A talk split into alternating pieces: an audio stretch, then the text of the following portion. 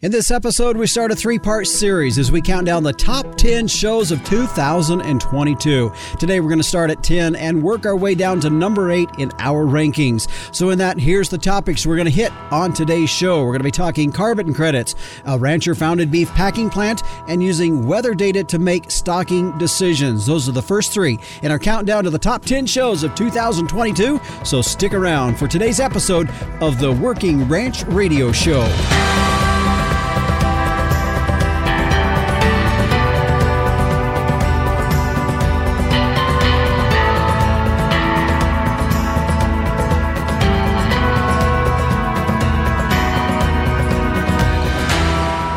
Welcome you here to the Working Ranch Radio Show. I'm Justin Mills. We thank you for joining us here on our program today. We're going to get into what we're going to be talking about on our show here today in just a few moments. But first of all, just kind of wanting to check in with you. How are you doing? I'll tell you what, the weather that we have seen across the country this last week and what we uh, could be seeing here in the weeks to come is, well, I'll tell you what, it's quite abrupt to put it lightly. And I, I re- think back to my years in FFA and the FFA creed that said that talked about the joys and discomforts of agricultural life. Well, this kind of weather is one of those, what I classify as one of the discomforts of agricultural life. But nevertheless, uh, we're going to talk weather more later in our show as meteorologist Don Day will be joining us to give us what it looks like here for the coming weeks. And of course, the Captain Tim O'Byrne will be by in just a few moments to uh, give us his Tim's two cents for this week. He is the editor and publisher of Working Ranch Magazine, and uh, he'll be dropping in on that. By the way, if you do not have your subscription, subscription to Working Ranch Magazine. The January February issue is going to be coming out soon, and it is another great one. And I encourage you to check it out by getting your subscription started here today. Go to workingranchmag.com and you can get started today. Now, for today's show, though, as I said in the opening, we're going to be starting a three part series where we work down, work through the top 10 shows of 2022. And we'll start at 10 and work our way down all the way to number one. So, our third uh, show in this series will be be feature our, our three, two, and one shows. Today is eight, nine, and ten, and we've brought in the accounting firm of Dewey, Cheatham, and Howe, and uh, we kept them sober long enough to where we could uh, put through some rankings and some weighted rankings, and, and got together a list that I think will work. Uh, that will give us our top ten uh, shows for 2022 here of the Working Ranch Radio Show, and we're not going to be playing the whole shows by no means, but we're going to be playing uh, snippets of it or uh, portions of it so that you have an idea of what it was a little bit about, but I would also encourage you to go and find these shows and download them uh, when you can on our podcast site at workingranchradio.com and you can find those shows download them there and uh, listen to them there's also some some of these shows will have some extra resources that you can download white papers and different other things that you can get to. And so we'll talk about those when we get to those shows but today we're going to be looking at shows uh, 8 9 and 10 so stick around for that. Right now though let's check in with the captain tim o'byrne for this week's edition of tim's 2 cents. Hey, Justin. Hey, everybody out there in Working Ranch Radio Land. Justin, you are dangerously close to your 100th episode here of this amazing podcast slash radio show. Congratulations on that. To all the folks that came out here to Las Vegas, Nevada for the Wrangler NFR, I hope you had a great time and a safe trip back home. And Justin, you know when you stumble across something and you weren't really looking for it? Well, that's what happened to me. I was uh, proofing. We just got done with the Jan Feb issue. It went to press last week and or a couple days ago, and I got to looking on page 125 of the Buyer's Corral, and I noticed a new ad there that I hadn't seen it before. Uh, Talking Total Farmer Health Podcast, AgriSafe org with Carrie Portell. Now, I got to tell you, I went to their website and had a look at it and uh, have a listen. Welcome to the Talking Total Farmer Health podcast from AgriSafe Network at AgriSafe. We work to protect the people that feed the world by supporting the health and safety professionals, ensuring access to preventative services for farm families and the agriculture community. Hi, everyone. I'm your host, Carrie Portell, and today we are going to talk about youth safety in ag. Now, this is a broad topic, and it's one that is important year round. So, we're going to start off by talking to Chris Shivers, who will talk about two youth safety programs that they have in Mississippi. And then we will end by talking to Marcia Saltzwiedel, who will give us a comprehensive overview of important health and safety topics for youth in ag. So, This is pretty cool. They've got a bunch of very interesting topics here um, gratitude, anhydrous ammonia, heirs property, uh, succession planning, tick-borne diseases, mental health, grain bin safety, and then this one, of course, youth safety on the farm, respiratory health, mental health resources for farmers, health insurance, concerns for older adults working in agriculture. Folks, check it out, agrisafe.org. Go to page 125 of the Jan Feb 2023 issue of Working Ranch magazine, and we need to congratulate ourselves. That is the 18th year of Working Ranch magazine. Kicking it off. Back to you, Justin, in the booth. Well, thanks, Captain. And you know, you uh, talked about uh, just getting things started at 18 years for Working Ranch Magazine. Well, congratulations to you as well, because I know you've been with it from the start. And uh, to Drew Lawler, who's the owner of the magazine, to all the team with Working Ranch Magazine for the efforts of uh, over the years of the many folks that have been a part of growing that uh, publication to what it is here today, and one of the most respected uh, news sources, media sources out there here when it comes to livestock agriculture. And so, congratulations congratulations to you all at Working Ranch Magazine for starting year number 18.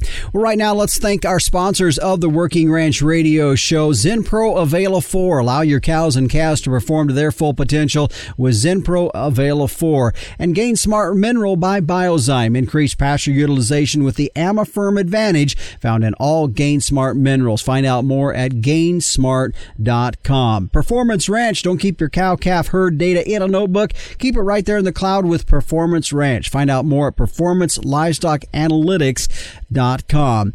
And finally, the American Simmental Association. And with bull buying season, uh, going to take a little bit of a break here for the next couple, three weeks due to the holidays. It's going to pick back up again as we head into 2023. And the American Simmental Association invites you to realize that one of the most natural ways that you can increase growth in your calves is through heterosis, which is why with Simmental, it's more per head period. Sim Genetics. Find out more at simmental.org.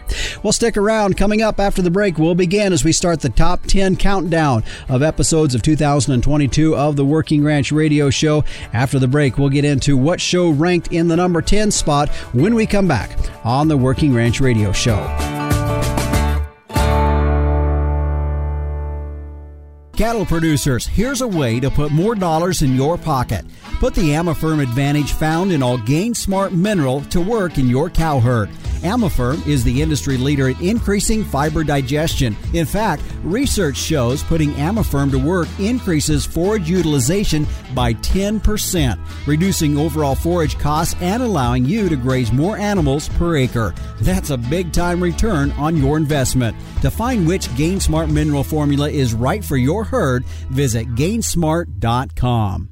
Don't keep your cow calf herd data in a notebook. Keep it in the cloud with Performance Ranch and say so long to decoding handwritten notes. Performance Ranch is an easy to use app that simplifies record keeping and makes decision making easier. Keep track of herd inventory, monitor health records, and manage costs all from your iPad or iPhone. Group texting important herd data? Delete it. Use Performance Ranch instead. Go to performancelivestockanalytics.com and be the first to know when Performance Ranch is ready to launch. And we welcome you back here to the Working Ranch Radio Show. I'm Justin Mills as we're counting down the top 10 episodes of 2022.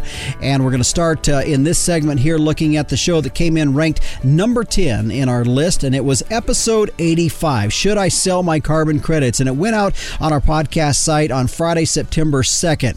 And it was uh, an interview that I did with Dr. Clay Mathis with the King Ranch Institute for Ranch Management, as well as carbon credit expert Dr. Jason Sawyer and an attorney attorney uh, Tiffany Lashmet with the Texas A&M AgriLife Extension. A great show, great topic, I believe, because it's definitely something that a lot of us ranchers uh, have been thinking about or wanted to know more about.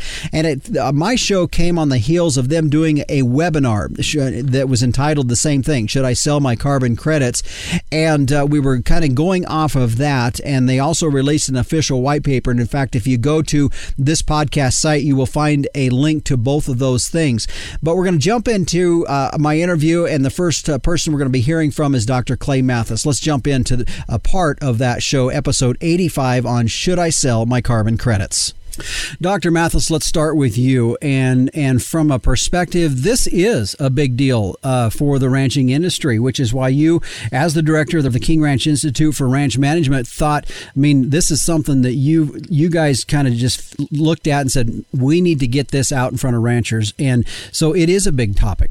Yeah, this question of should I sell carbon credits is a it's a big one. Um, it's one that uh, many of the producers in this industry have been asking for the last couple of years. And um, we came together at the King Ranch Institute for Ranch Management and decided that we needed to put together a, a rapid action team that would dig into this and try to pull together the best information that we have today.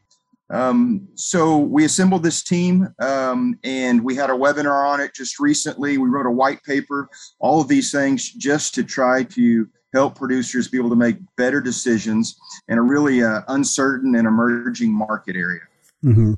Yeah, and I believe that in that webinar, you guys did a good job of addressing there. One of the things that really comes out in that webinar is the fact that this is a new and emerging market, and there's just a lot of unknowns, which is thus the purpose of, of that webinar in our program here today.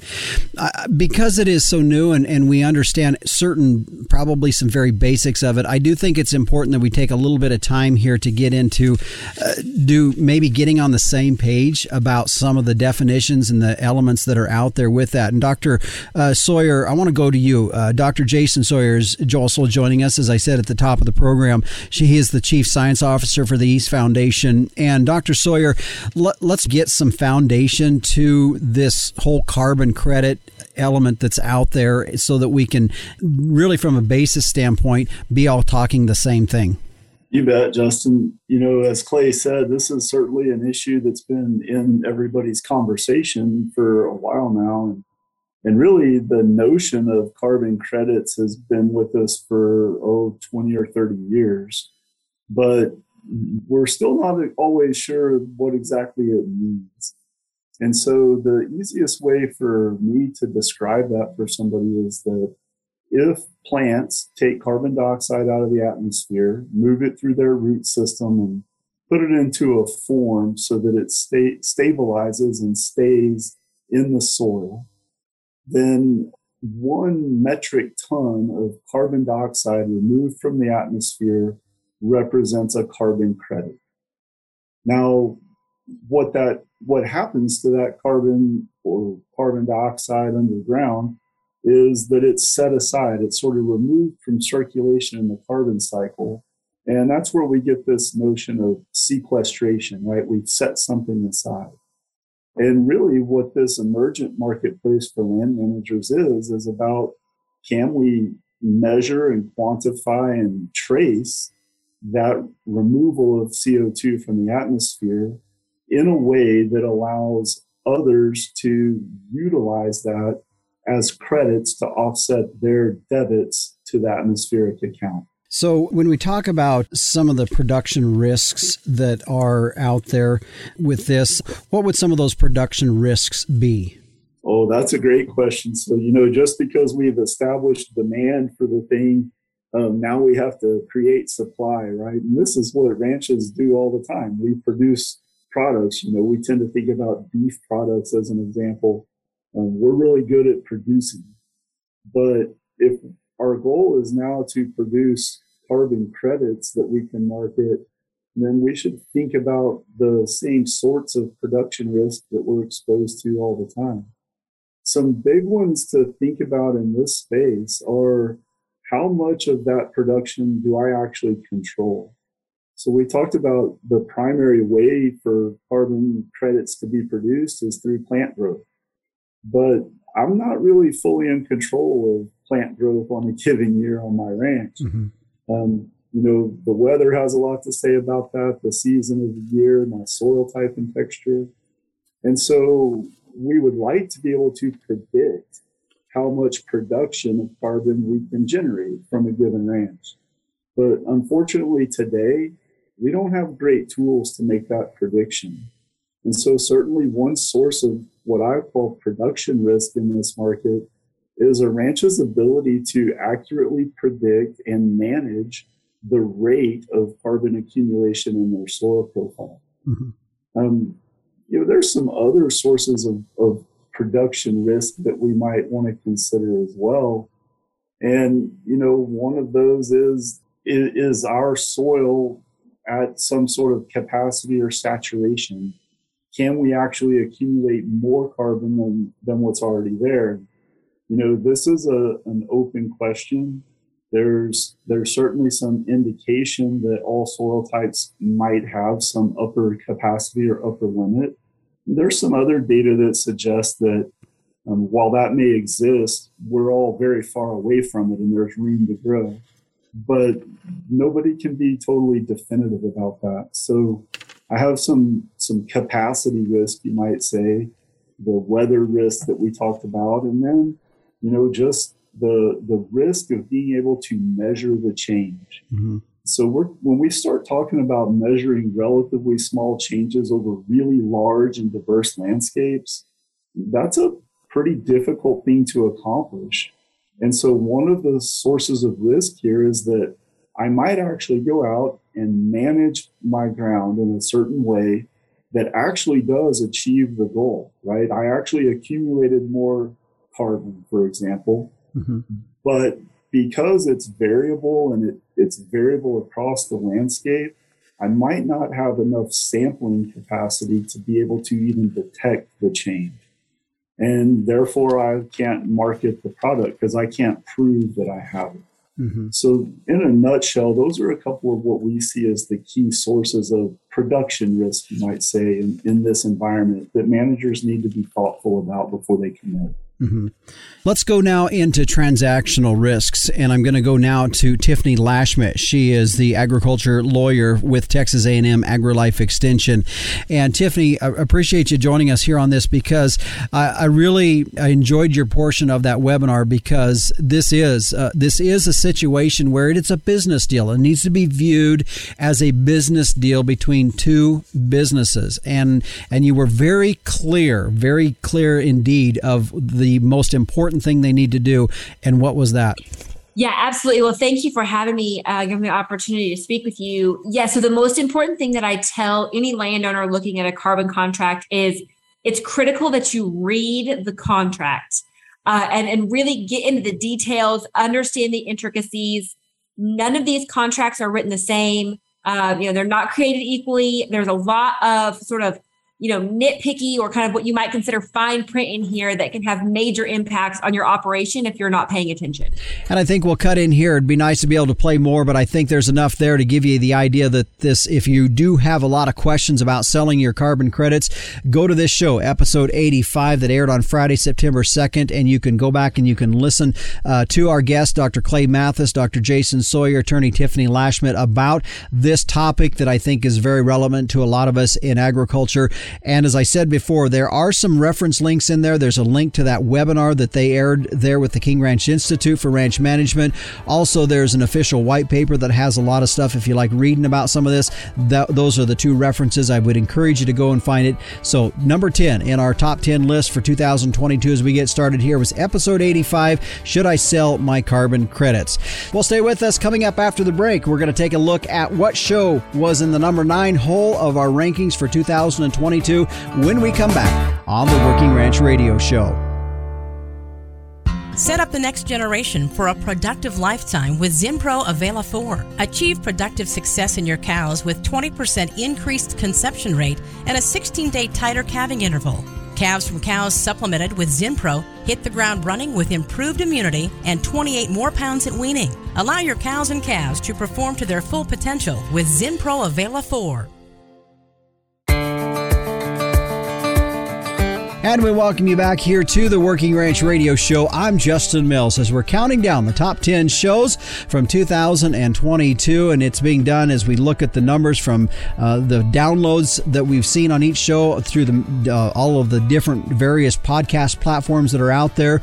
And we look at first week downloads, one month downloads, and total downloads. And we kind of have to skew a little bit of the to- total downloads because some shows maybe haven't had as many, uh, as much time to accumulate downloads. So we kind kind of do a power ranking and all of that. So in a way, you the listeners that listen through podcast platforms out there that we're all on, uh, you have been the voters of today's episode. So we appreciate you first of all for taking the time to listen to our show and for and downloading these programs. In the previous segment, we hit number ten. It was episode eighty-five. Should I sell my carbon credits? And here's the show that hit the number nine ranking, and it was episode ninety-seven, Sustainable Beef LLC from pipe dream to reality. Now that was just a very recent show that aired on December 2nd of this year, but it had quite a few first week rankings in it. And this was a, a conversation that I had with Trey Wasserberger out of North Platte, Nebraska. He's a co-founder and a rancher. As we came to, as we talked about how he and several other ranchers came together to and have now started in fact ground has broken on a 1500 head packing facility in north platte nebraska. Let's jump in as we hear part of that conversation today on that episode 97 sustainable beef llc from pipe dream to reality with my guest trey wasserberger Trey, I I might have got the cart a little bit ahead of the horse here because we jumped right into what, what's going on here, uh, and let's back up and let's let's start from. And you talked a little bit about that as as far as just the issues at hand that made this all start to happen. But first of all, what we're talking about is Sustainable Beef LLC, and so who's a part of this deal? Yeah, so there's about seven founders that are involved with Sustainable Beef, and uh, um, three um, cattle feeding families um, are involved. Uh, obviously, me and my father-in-law, Kirk Olson, and then uh, Pete and Cassie Lapaseotes, and then Bob Maxwell, uh, Rolling Stone Feeders, and they're all within 200 miles of the plant in North Platte. And also our CEO, David Briggs, he's really uh, done the heavy lifting. He he owns and operates, or he operates a co-op in um, Alliance called Westco in Western Nebraska. Um, he's just he's a hard worker. He's a workhorse. He's he's a great leader, and he, and we wouldn't be here without him. And also Bill Jackman, who's from Grant, Nebraska, for, uh, originally. As you might know, he was a basketball player, played for Duke, later on in the NBA, and uh, yeah. And then also our last and final founder was very very important piece of the puzzle, and that's uh, Mr. Bill Rupp. Uh, Mr. Bill Rupp is a um, former CEO of Cargill Beef Business and JBS Swift um, lives in um, Loveland, Colorado. We wouldn't be here without him. We originally had him as a consultant early on. Obviously, a bunch of cattle feeders trying to build a packing plant. It's like trying to build a rocket ship to Mars, is what I compare it to. And we went out and hired the best guy we that was available at the time. That was Bill Rupp, and he believes in this uh, project so much that he invested as a founder and and sits on the board. And and um, he's really, really him and his team, Brian Dirksen and and Jeff Smith. Both are retired from Cargill as well. One is an engineer, and one's an operations guy.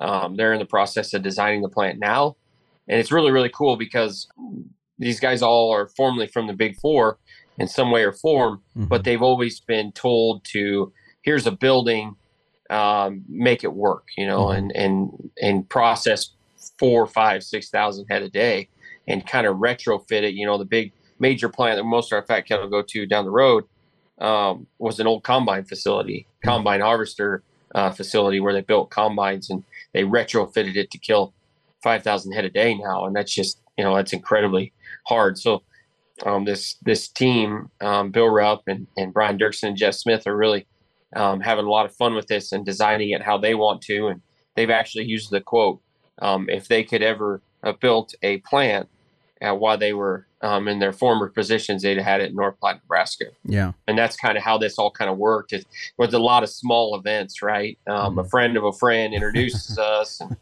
and, all of a sudden we got some, some, North Platte people involved. And they, so the cool part about North Platte is we can hit either border, Canada or Mexico, um, in about 12 hours in a truck. Mm-hmm. And also we can hit uh, each coast about 24 hours in a truck. So, you know, Central America, and let's not forget there's three C's to this, um, basically to this project, and one is city, um, the site, of course, which is huge, having a community that wanted this kind of economic impact, and next is cattle, and of course, um, no secret about Nebraska, and uh, we quote ourselves from being the the beef the beef state, right? Mm-hmm. Uh, it's agriculture is our state's largest industry, and the beef industry generates like 10.6 billion dollars in cash receipts per year, which is half of the state's entire receipts. So it's a huge business here. Number one in the nation for commercial cow slaughter. Number two for beef exports, commercial red meat, and total cow herd. And uh, so it was just a very great place to build a packing plant. And so we got together. It started, you know, and and basically in August of 2020, which I'll take you back. You know, we we all remember what happened. I still mm-hmm. remember uh, the why of this project, and one of the major whys was August 9th, 2019, and that was the Holcomb fire. And um, I was on my way to the summer video, Western video, um, there in Cheyenne, and, and uh, we saw the board drop the limit uh, one day, and then we saw it drop the limit again the next day, and um, on sheer panic. And you know, it was a fire that calls eh, the fire that caused minimal volume losses. Mm-hmm. Um, overall beef production, like we were shipping cattle to different places. Um, Tyson did a very, very good job of dictating where these cattle would go. Um, because you know, it was one of the largest plants. I mean, it was an electrical fire in the Holcomb plant which is uh, one of seven plants that can harvest 6,000 head a day. So that's a big hit. Mm-hmm. Uh, there's only one other plant that's bigger than them, and that's Dakota City, another Tyson plant that kills about 7,000.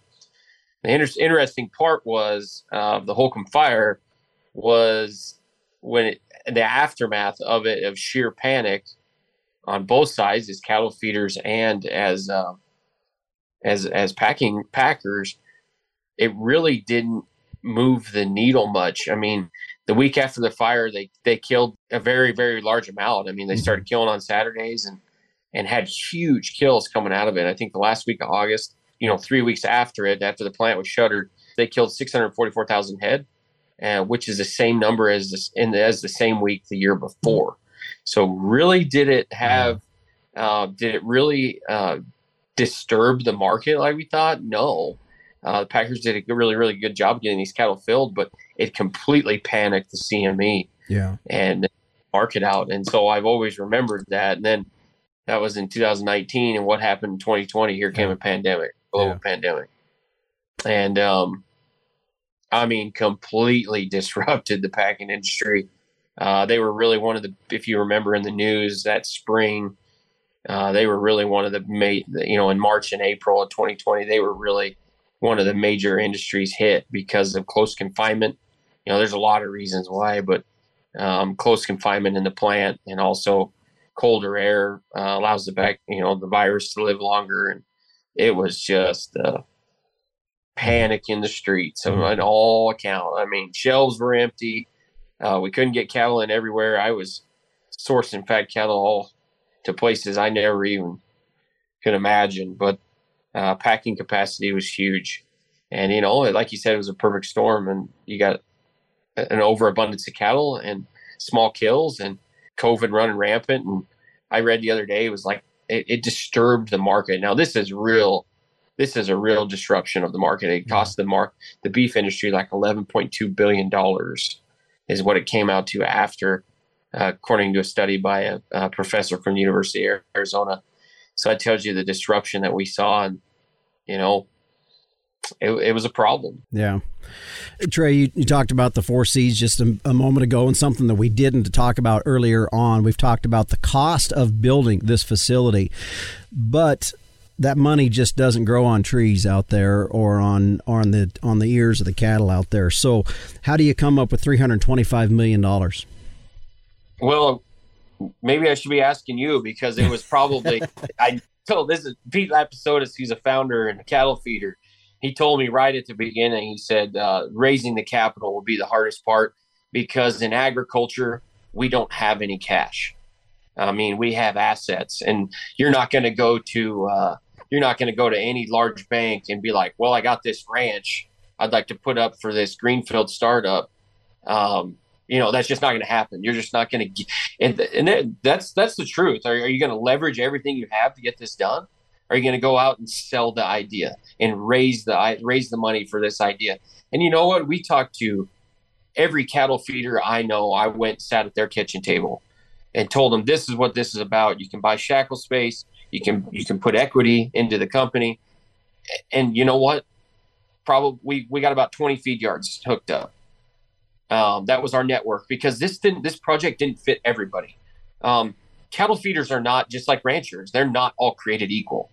Um, every Packer deal is different, and I learned that, and I'm going to be very uh, transparent about that. I was ignorant to that idea. I thought all cattle feeders were the same until I sat down and talked to 50 of them. Did I realize how different we are? And this didn't fit some people's plan, and uh, but it but it fits. You know, our three founder cattle feeding families. It fit us to a T. And this is something we needed to be sustainable.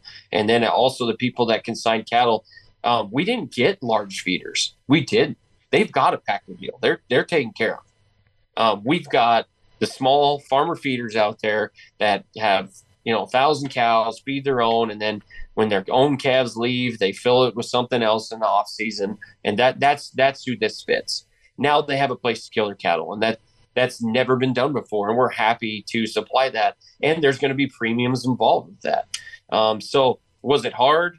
It's incredibly hard.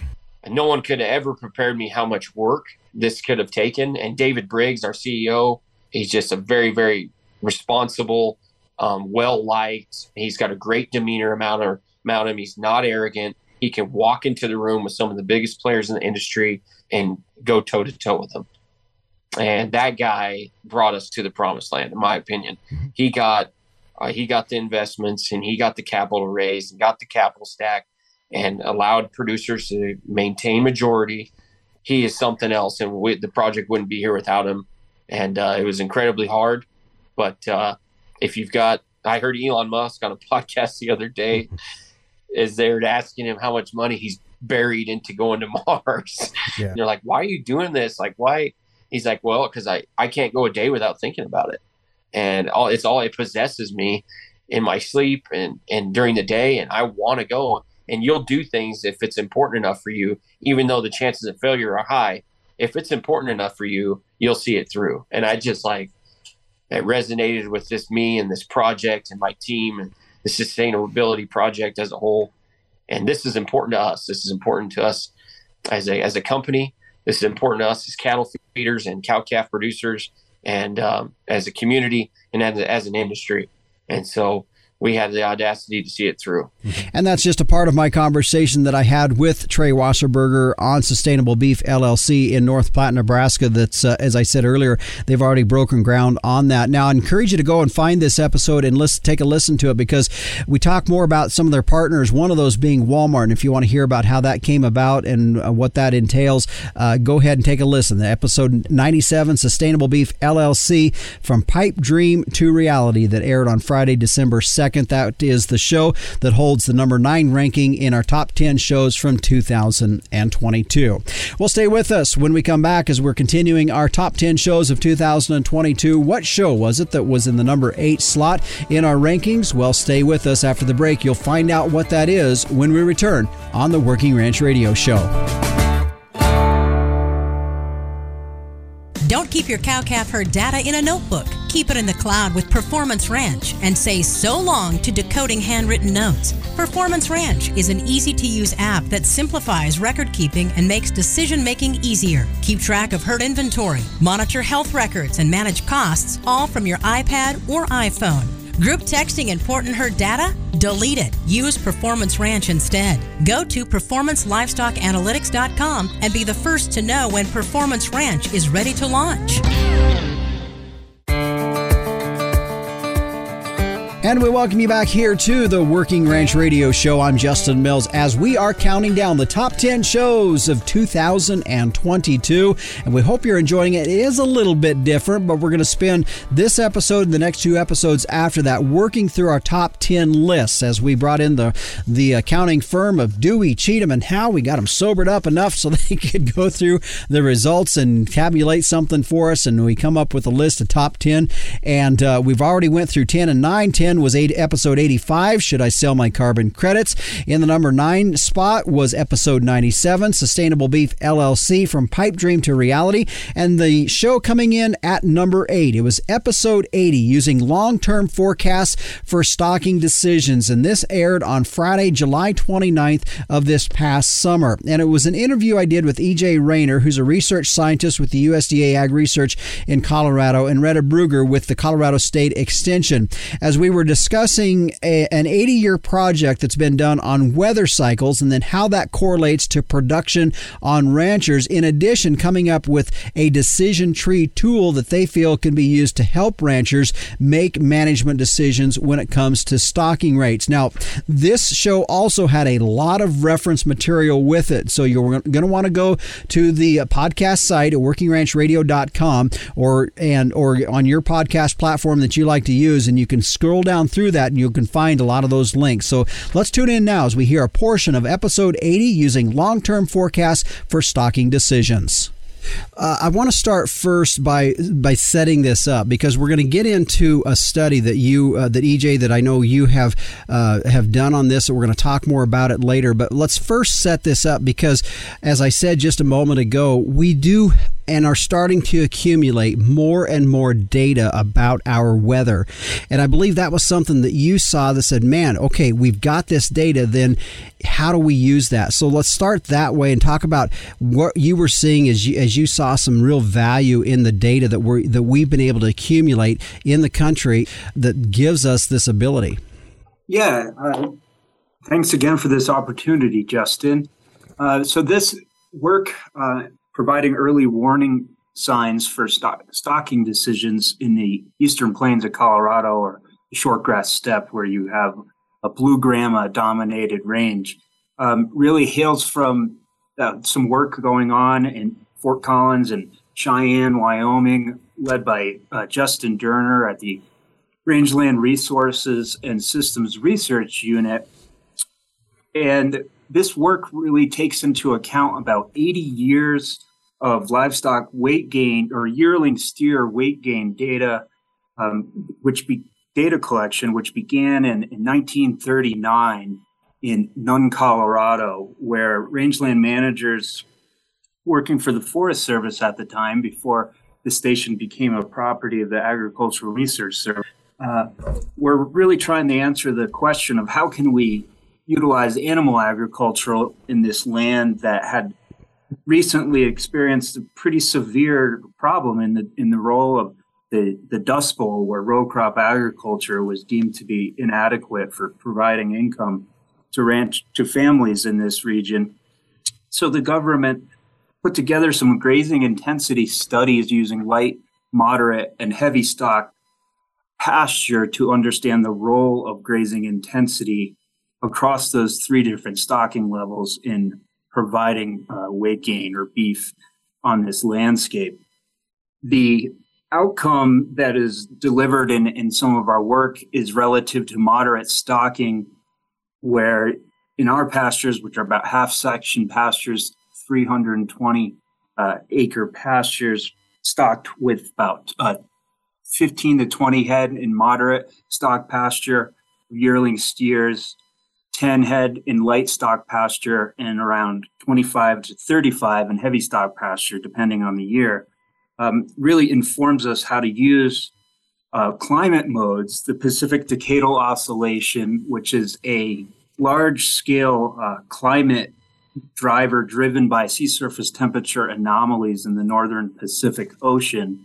And this flips from a cold to a warm phase every 15 to 30 years. And when you're in a warm phase, this is can be seen like a bathtub carrying uh, warm water. So steam is being able to be carried eastward with the uh, jet stream to provide uh, precipitation for forage production.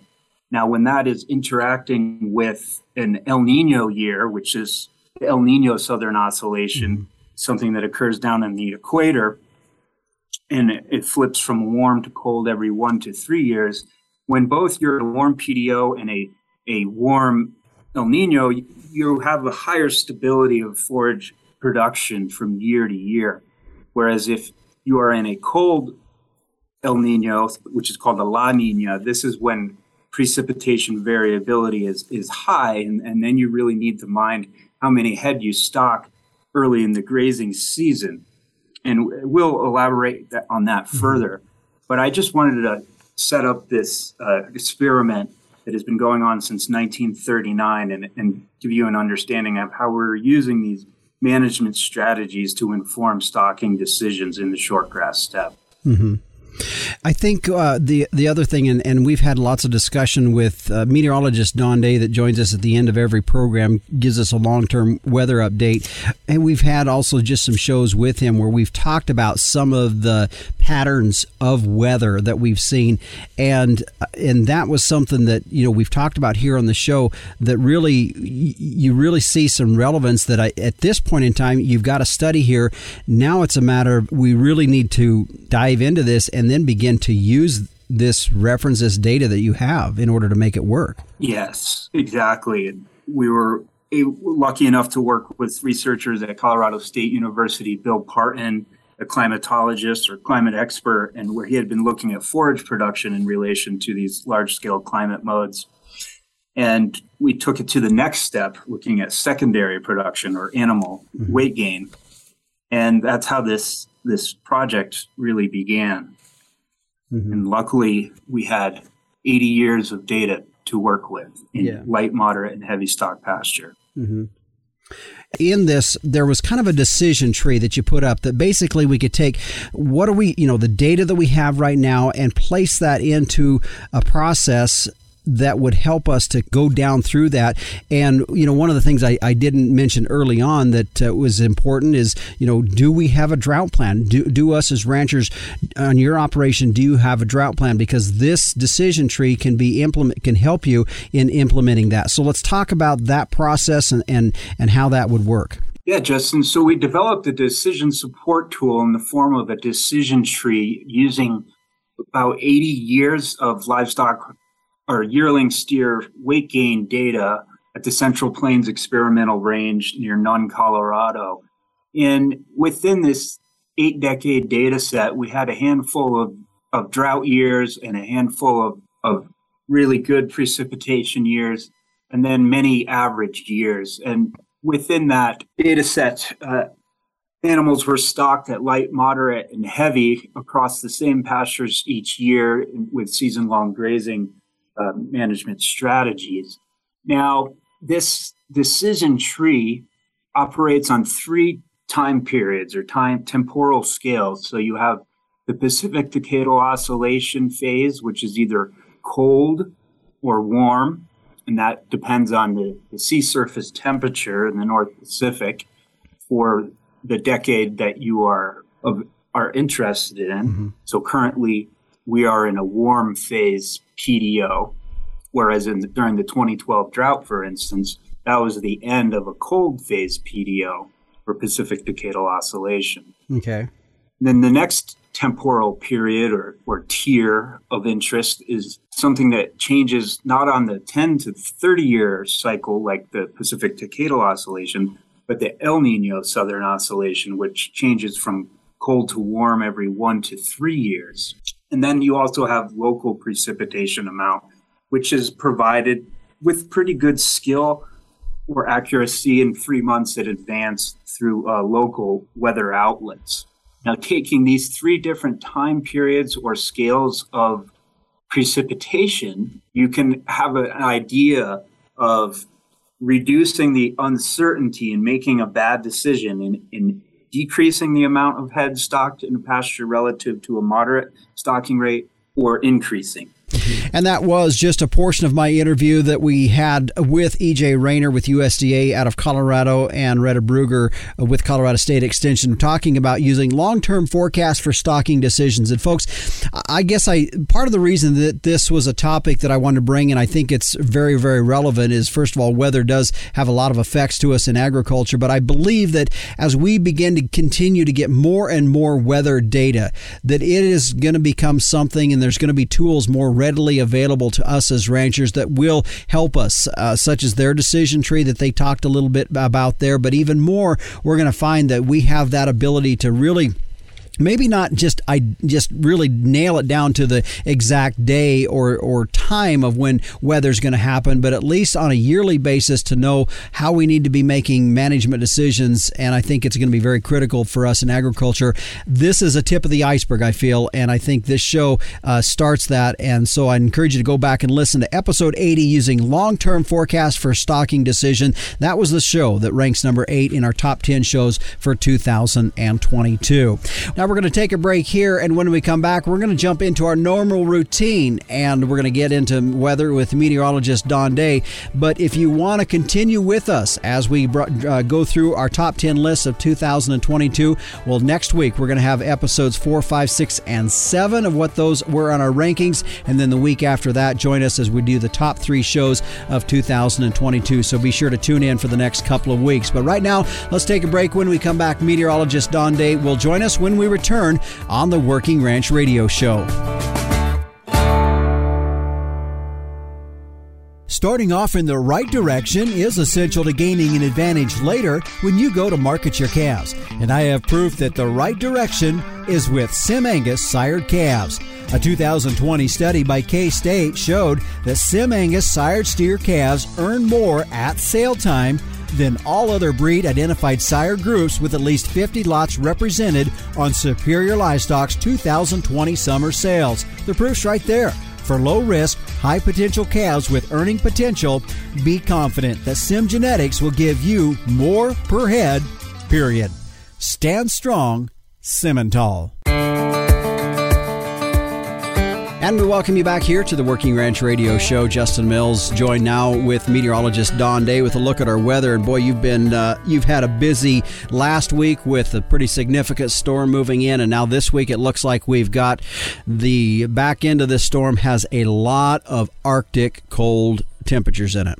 Yeah, the storm that. Uh, uh, a week ago uh, hit California with big snows in the mountains and heavy rains has taken many, many days to go across the country. And due to its slow movement and due to its scope and size, it's going around and grabbing a lot of very cold air out of Alaska and the Northwest Territories and dragging it through Canada, then right into the heart of the north central United States. And uh, what we do see is a pattern where there's just a lot of cold air, not only on this side of the globe, but uh, we did see not long ago some 70 to 80 degree below zero temperatures in parts of Siberia. And we have a pattern that's just allowing some of that Arctic air to go south. And uh, we've got a very prolonged spell of very cold weather for most of the country coming up. Mm. Well, and and I know the prolongedness of it is that's just what's so tough. You know, when it comes to agricultural, is just knowing that we've got a you know for livestock and and everything like that. Just a matter of keeping them going and keeping something in front of them. Exactly, and you know this time of year, uh, with the shortest days and the longest nights, and you put on the you put on top of that the fact that there's extensive snow cover now. Um, there's pockets where there's not a lot, but there are pockets where there is a lot over many, many miles. And that makes it easier for these Arctic air masses to come in. And that snow on the ground this time of year with these long nights can exacerbate the cold wave. And that's what's going to make this one long lasting. Uh, that is going to be stressful for livestock interests and just about everybody from the Gulf Coast to the Corn Belt to the Great Lakes and eventually the East Coast could even see near or below freezing temperatures in Florida before this is done. So when we look out uh, with with the extreme cold that we're seeing, do we see? We know for this could be hanging in there for a couple weeks or so. They always talk about a January thaw.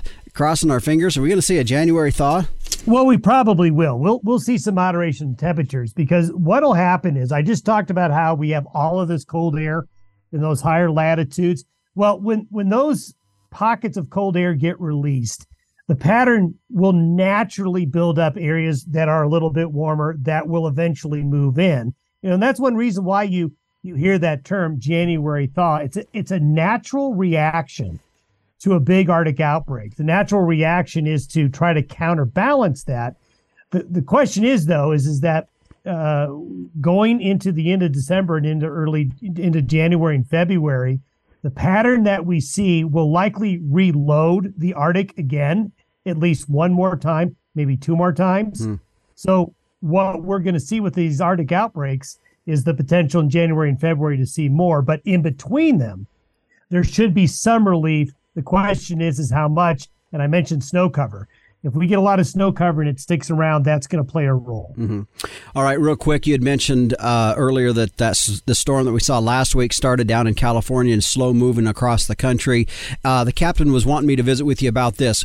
Uh, we do see pretty significant snowpack up in the up in the mountains that do affect uh, the water down into California, Nevada, and, the, and that that southern part of the country is what's the future of this? Are we going to see that break a bit so we're so they're going to kind of come out of their drought situations and refill some of those reservoirs, or what's your prognosis for now? Well, we're certainly off to a good start. Certainly a much better start than we were a year ago. You know, the Sierra Nevada is between 200 and 250 percent of average. Uh, we're above average all across the Pacific Northwest into the upper Colorado River Basin. Snowpacks are all above average this is a great start, but you got to keep it coming. So we're not guaranteed a big runoff yet. We're not guaranteed filling up those reservoirs this yet. Certainly, we like what we see. But as we get into January, February, March, especially for the Sierra Nevada, uh, those months are really critical. And then as you get into the northern and central Rockies, that March, April, May starts to get really critical for those bigger snows that help out that snowpack. So we're off to a good start but I'll give you the analogy of, of a football game. Mm-hmm.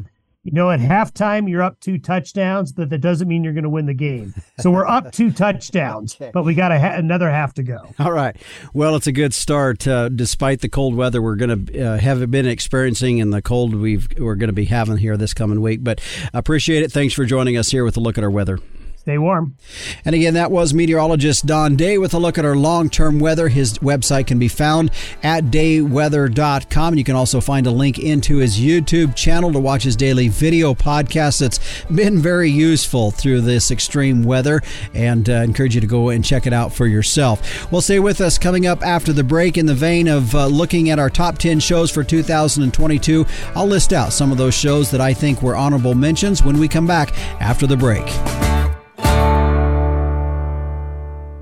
Do you have a young child, grandchild, niece, or nephew that loves the weather and wants to learn more? Day Weather has produced a children's weather journal full of weather facts, fun weather experiments, coloring pages, and pages to record weather observations for every season of the year. The weather journal is for ages 3 to 7 and designed to be fun and educational. The interactive weather projects are fun for the whole family to take part in. For only $10, the Day Weather Weather Journal is a great gift idea for any occasion. Click on our Amazon link to order at dayweather.com.